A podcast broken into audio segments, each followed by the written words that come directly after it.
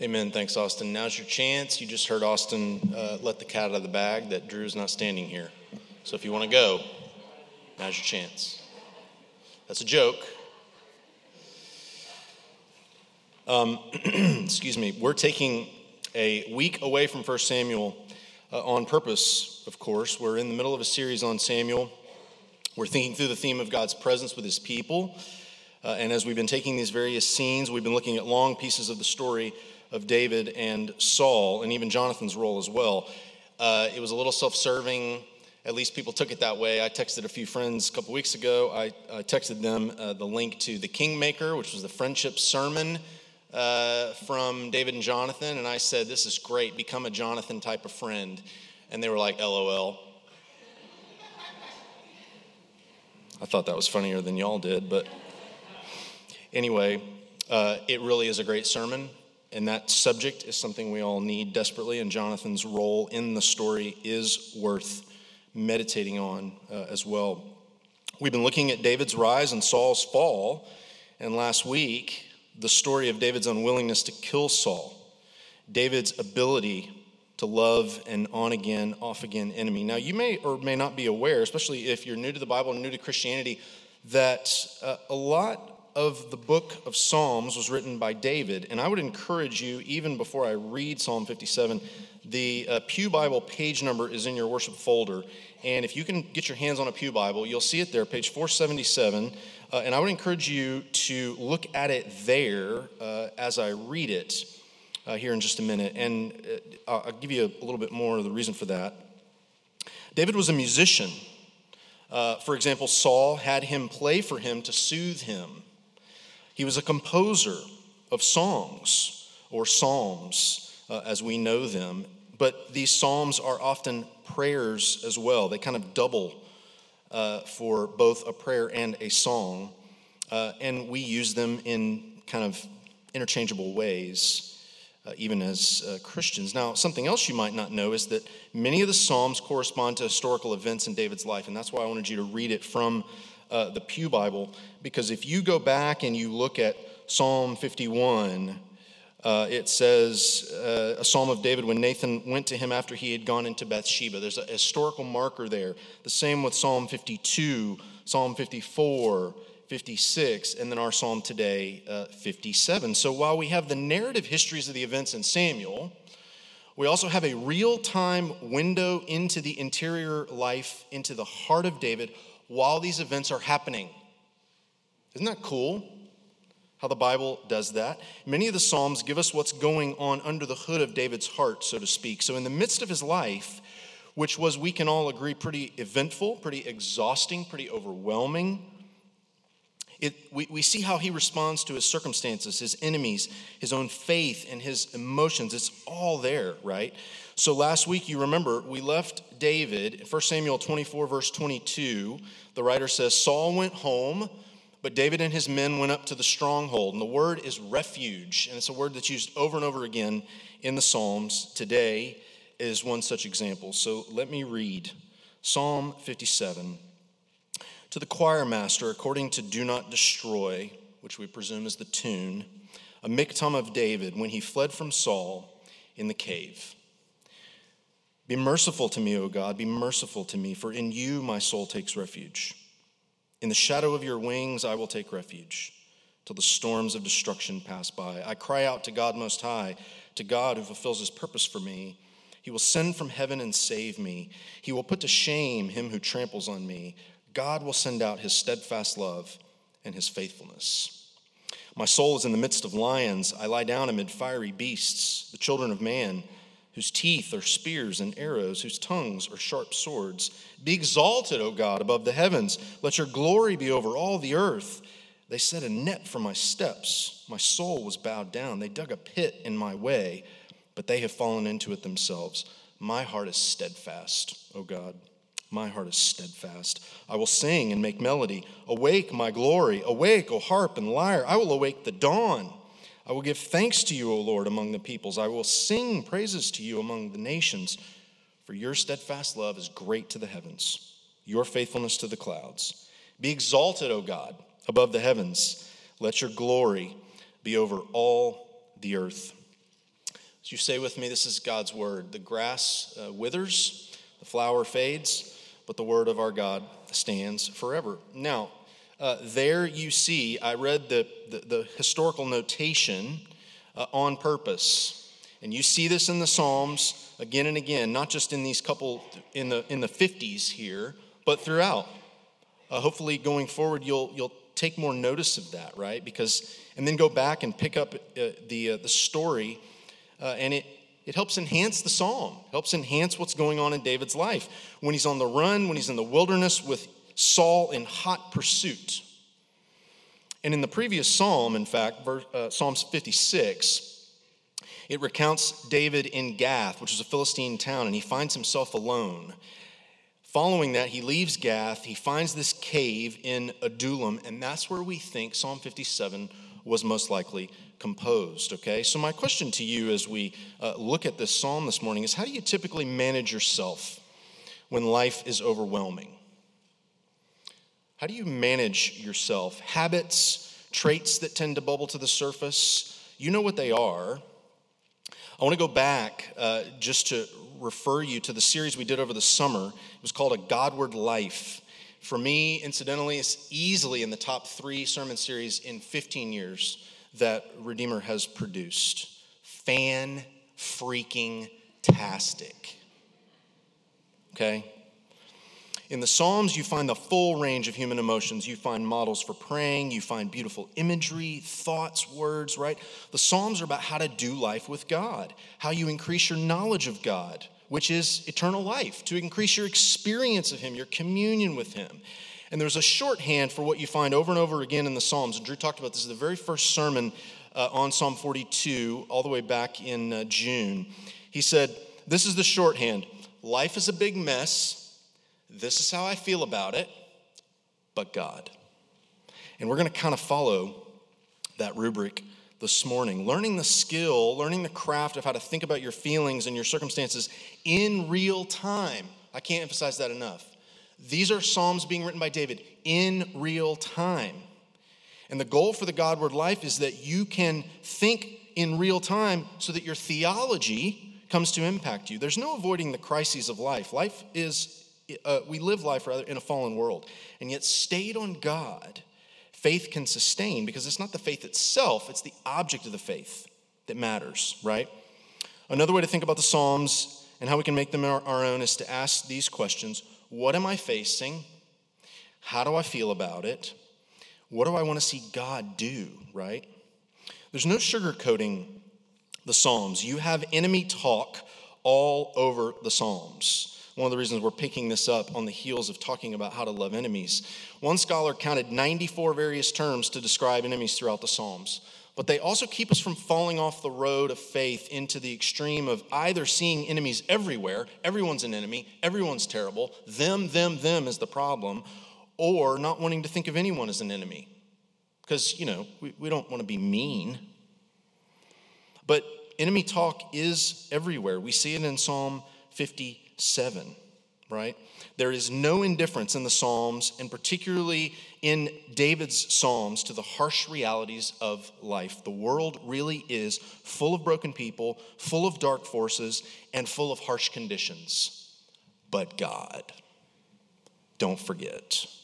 And I'm going to come back to that again and again. So, in your worship folder, there's an outline.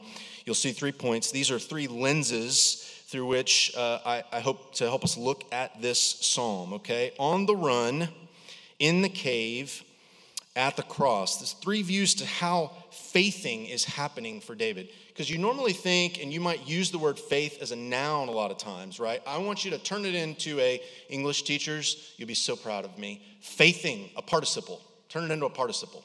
Faithing, be like, the example of a sentence would be, faithing is fun. Yeah, I thought y'all would get a kick out of that one. How about this? Faithing is hard. That's probably more accurate, right? So we're seeing how David does faithing. Where does he get the ability to faith in the midst of a life full of hardships? A statement that was made over the summer has stuck with me. Living a Godward life consists in resolving the emotional tension of living in a fallen world through theological reflection. Okay? You resolve the tension by reflecting on your theology. It doesn't necessarily mean the emotions will disappear, but it does mean that a Godwardness can lessen the tension. So, first, on the run, I want you to think about David's emotional state. What's he been through? Well, don't forget, back in 1 Samuel 16, he was anointed. Samuel anointed him. Remember the whole God doesn't see as man sees, God looks on the heart, man looks on the appearance? He's anointed, but he's homeless. He's hiding. He's full of fear. He's asking questions like Am I safe? He's probably at this point in his life reeling from guilt because he came to find out that when he went to Ahimelech, one of the priests, and he, and he got some uh, bread to um, uh, nourish he and his fighters, that a scumbag was in the room and w- went and told Saul, that scumbag's name is Doeg. You can read about him in another psalm, even. And he goes back, and Saul goes and kills 84 priests of Nob and their families because of David. Probably full of guilt, probably unsure of when the fugitive status is going to end. Now, how much sleep do you think he's getting? Have you ever tried sleeping in a cave? I mean, sometimes we go hiking and we sleep next to caves on a pad, on another pad, on a sleeping pad, on a sleeping bag. David's got nothing, right? I, I told you a long time ago, I was reading uh, the uh, Lord of the Rings. I finished it. Yes, thank you. Um, I needed your uh, woohoo for, for that. It's, a, a big task, right? But think about this, and even from the, from the uh, movies, the fellowship is being chased by these black riders, by the forces of Mordor. How much sleep were they getting? Right? In verse 3, David says that uh, he describes his enemies as in hot pursuit, those who are hotly pursuing me. Now, think about his location. He's in the middle of nowhere. But here is the truth of what's happening. And this is from Eugene Peterson, wrote a great book on David's life. Uh, we've listed it for the resources, or in the resources for you. It's called Leap Over a Wall. But he says this The wilderness was the dictionary in which David looked up the word refuge. The meaning he found given indicated that refuge has mostly to do with God. In the Old Testament uh, stories, the word almost always referred to a specific place, like a rock or the safety of a walled city. But in the Psalms, especially with David, the word loses all geographical elements and any association with flight but it gains in return an exclusive reference to Yahweh in the sense that a fundamental decision for Yahweh over and above anything and anyone else comes to David, especially in the face of specific dangers and temptations. David's running for his life led him to find life in God, his refuge. Andrew Peterson describes God this way in one of his songs. This is You're my oasis the eye of the hurricane. You're a light in the forest. I'm a lost boy out in the trees. You're my one safe place. You know what the eye of a hurricane is like, don't you? It's the one safe place in the middle of this terror on either side. Actually, on every side. And you're in the middle, hidden and safe, albeit briefly, right? So while Saul was the occasion for David's being in the wilderness, Saul neither defined nor dominated the wilderness for David. The wilderness was full of God, his refuge, not full of Saul, his enemy. Now, David is clearly in danger, right? Physical danger, to be sure. But notice what he says in verse 1. The very first thing he says is regarding his soul. He calls the Lord a refuge for his soul. And what we learn is that for David, soul care was priority one. This is a lesson for us. Soul care is priority one. He's clearly in danger. Where are you in danger? Where are you overwhelmed and weary? Interior life soul care must be priority one. He pays attention to his soul and his heart, and that is what enables him to face the physical dangers and everything else that came with them. Because circumstances for David would be up and down, the storms of life would come and go. But if his soul didn't have God as a refuge, he was sunk. He says, Be merciful to me. In you, my soul takes refuge. In the shadow of your wings, I will take refuge till the storms of destruction pass by. Have you ever experienced a storm of destruction? Better yet, have you ever gone from being exposed in a storm of destruction to, be, to, to finding refuge?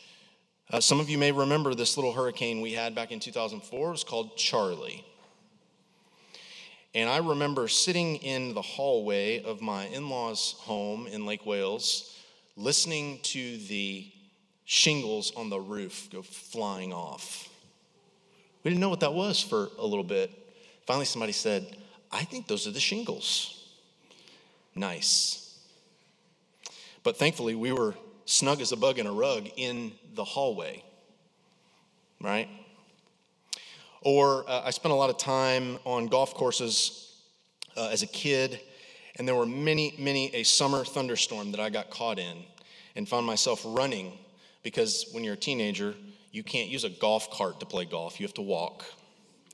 And so usually it'd be like on number 14, way out there on the very edge of the golf course property, and here comes a thunderstorm. And, you know, I'm 14 and stupid. It's going to pass. And then I get caught in it, and I find myself running to a shelter, you know, one of those shelters that has lightning rods on the top of it. And man, what's going on inside of you when you find a refuge, when you get to shelter and the storms of destruction are passing by? Oh, man, it's so relieving, right? Well, being on the run, being in the wilderness, the need for faith is a core theme in the biblical story because in the wilderness, there are lots of enemies, right? Dangers abound lions and tigers and bears. Yeah, there you go. It's waiting for it. The New Testament links the experience of the church. This is important for us. It links the experience of the church as a pilgrim people in the world or in the wilderness, awaiting the ultimate rescue and promised land of a new heavens and earth with the experience of Israel in the wilderness. See, our manna is the word of God. Our Passover sacrifice is celebrated through the communion bread and wine. We wander with a pillar of cloud by day and a fire by night in the person and work of the Holy Spirit who makes his home within us. So there's a link up to the way Israel was experiencing the wilderness and how we continue to, on our merry way, to, uh, to the promised land experience the wilderness. And individually, as Christians, our experience is similar to David, right? Not unlike Saul's hot pursuit of David, we have an enemy. We have an enemy who's prowling around like a lion seeking to devour us.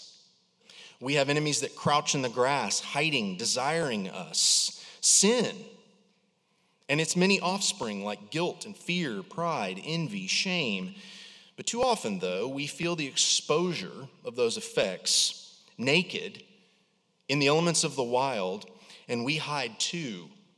We look for refuges too, only our refuges are more often like the man and the woman on the first few pages of the Bible. Our, uh, our, our uh, strategy is to sow a few leaves together. Hope that God doesn't find us. Hope that you don't find me out. But not with David. He's looking at all dead in the face, but God. And in the cave, there in the cave, he finds communion. Uh, another writer says this Let's be clear about the purpose of all this enemy language in the Psalms. It reminds us that the violent and sinful ways of human beings, including our own, need to be named so that God can step in and do something about it. Praying against Naming our enemies is not a license to do violence to others or indulge our desire to call anyone we simply don't like an enemy. It is instead a way of getting us talking to God. The goal is our healing, not our self gratification.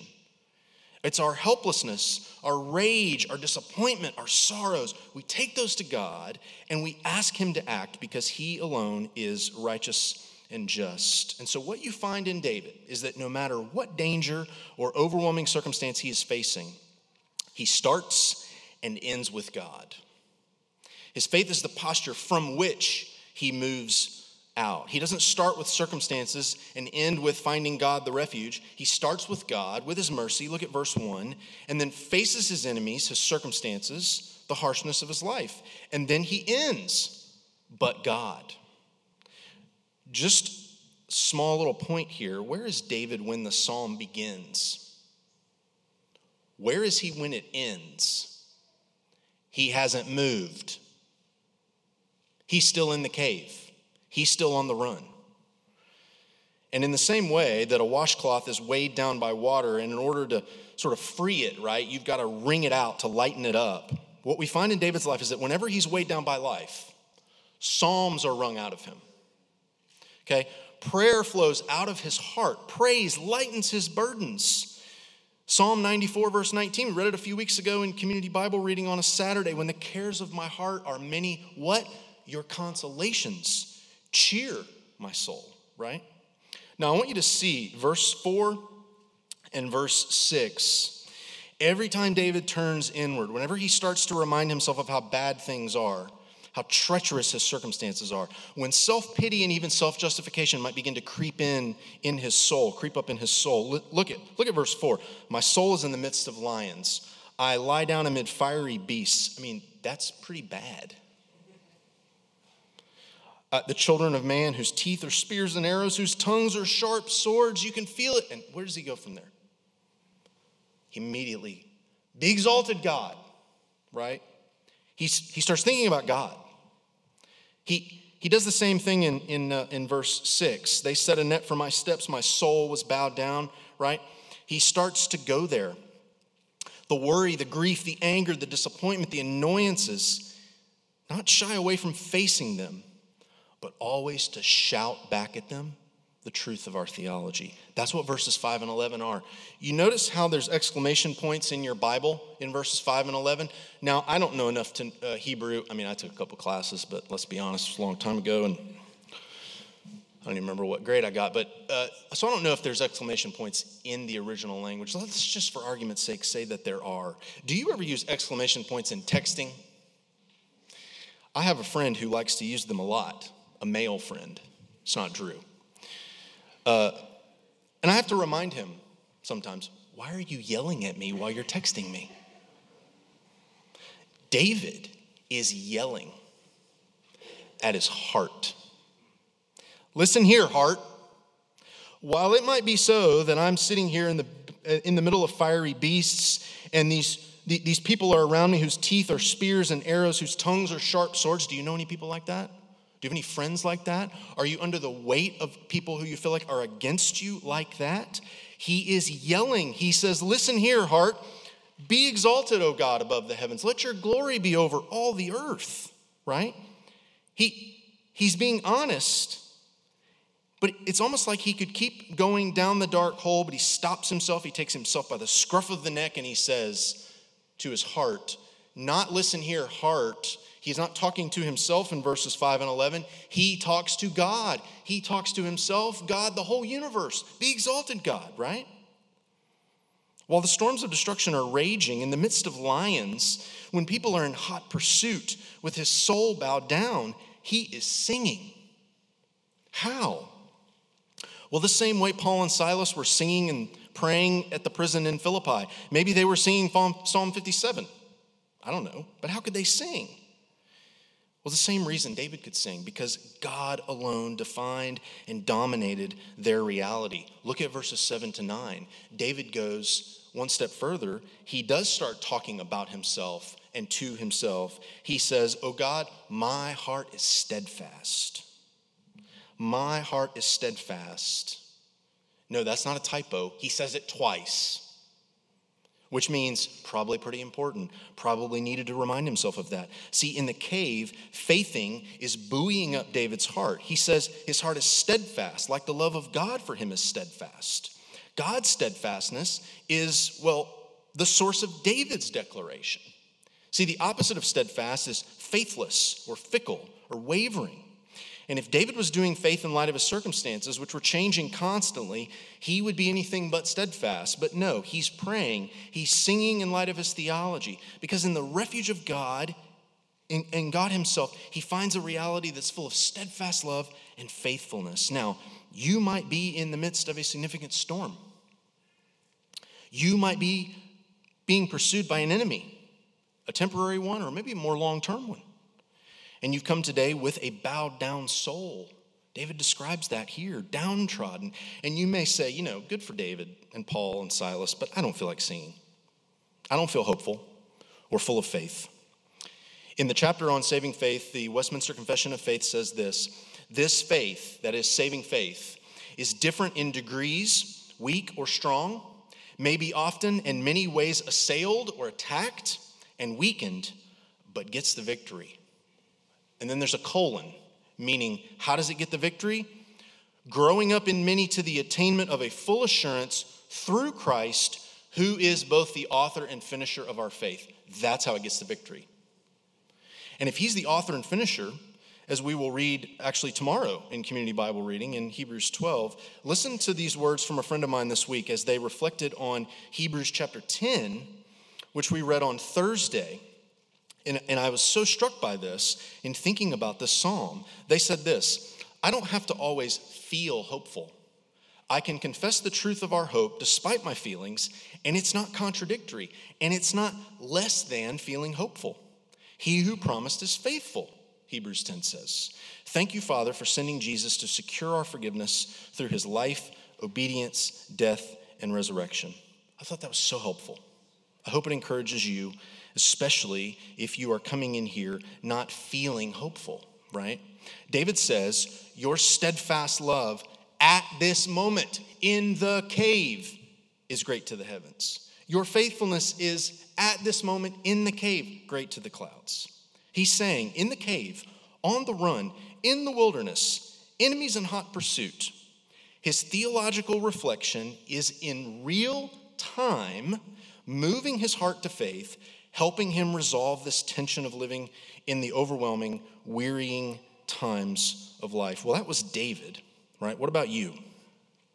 For us, the source of faith is at the cross. That's where I want to finish. We have the person and work of Jesus complete. David can only look forward to that. And David might have penned this psalm thousands of years before Jesus, but we get to read it knowing, as Paul Harvey used to say, the rest of the story, right?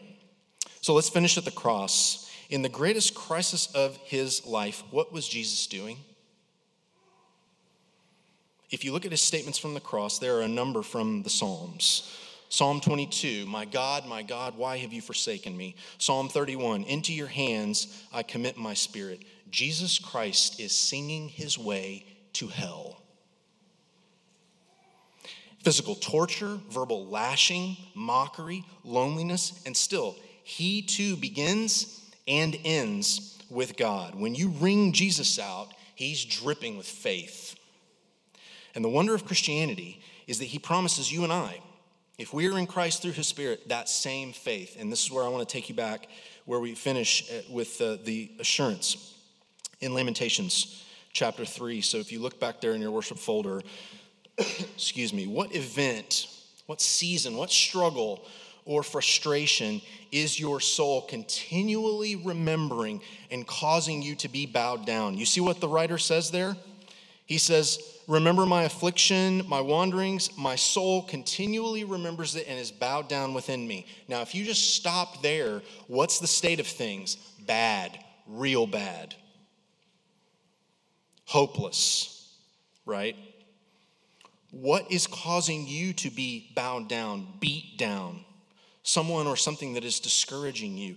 The author of Lamentations shows us what talking to our heart looks like faithing in affliction facing an enemy, how to activate faith. That's what Martyn Lloyd-Jones called it, right? Activating our faith. How do, how do you do it?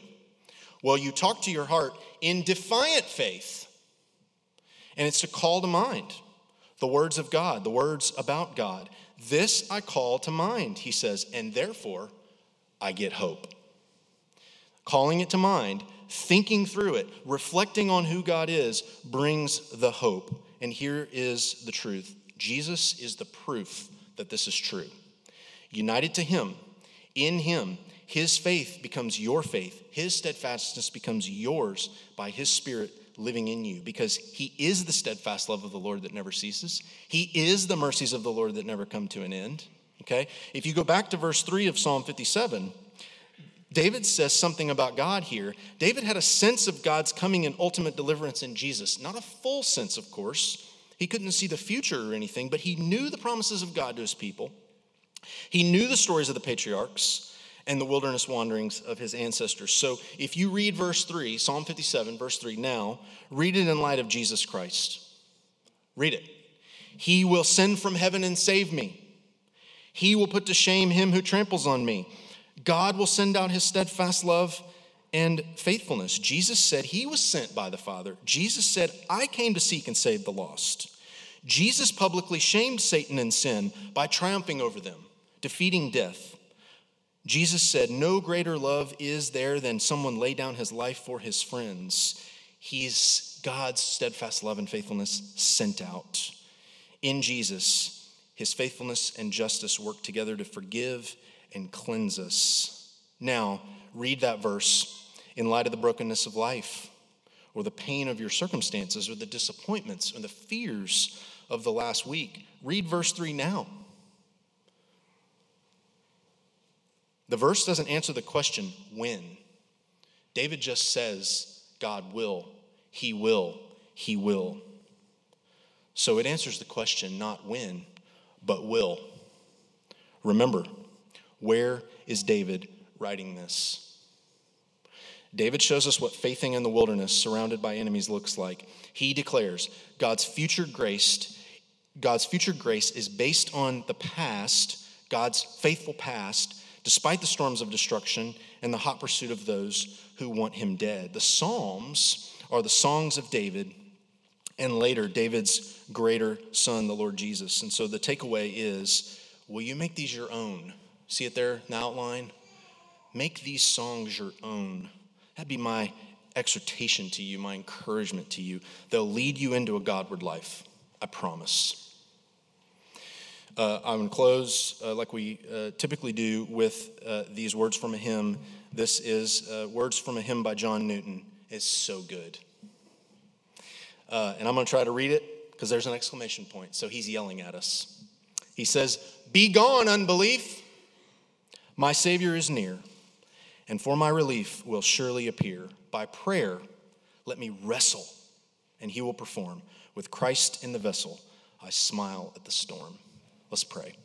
Lord Jesus, we thank you uh, that because you endured the storm, uh, the storm of the uh, eternal cup of uh, wrath uh, for us, uh, we can, with you now in our vessel, in our ship, in our boat, sometimes it feels like a rickety, half put together canoe and sometimes it feels like we're on a, a, cruise ship or a Navy destroyer, and everywhere in between. But wherever we, whatever state we feel our vessel is in, today we know that we can smile at the storm with you there.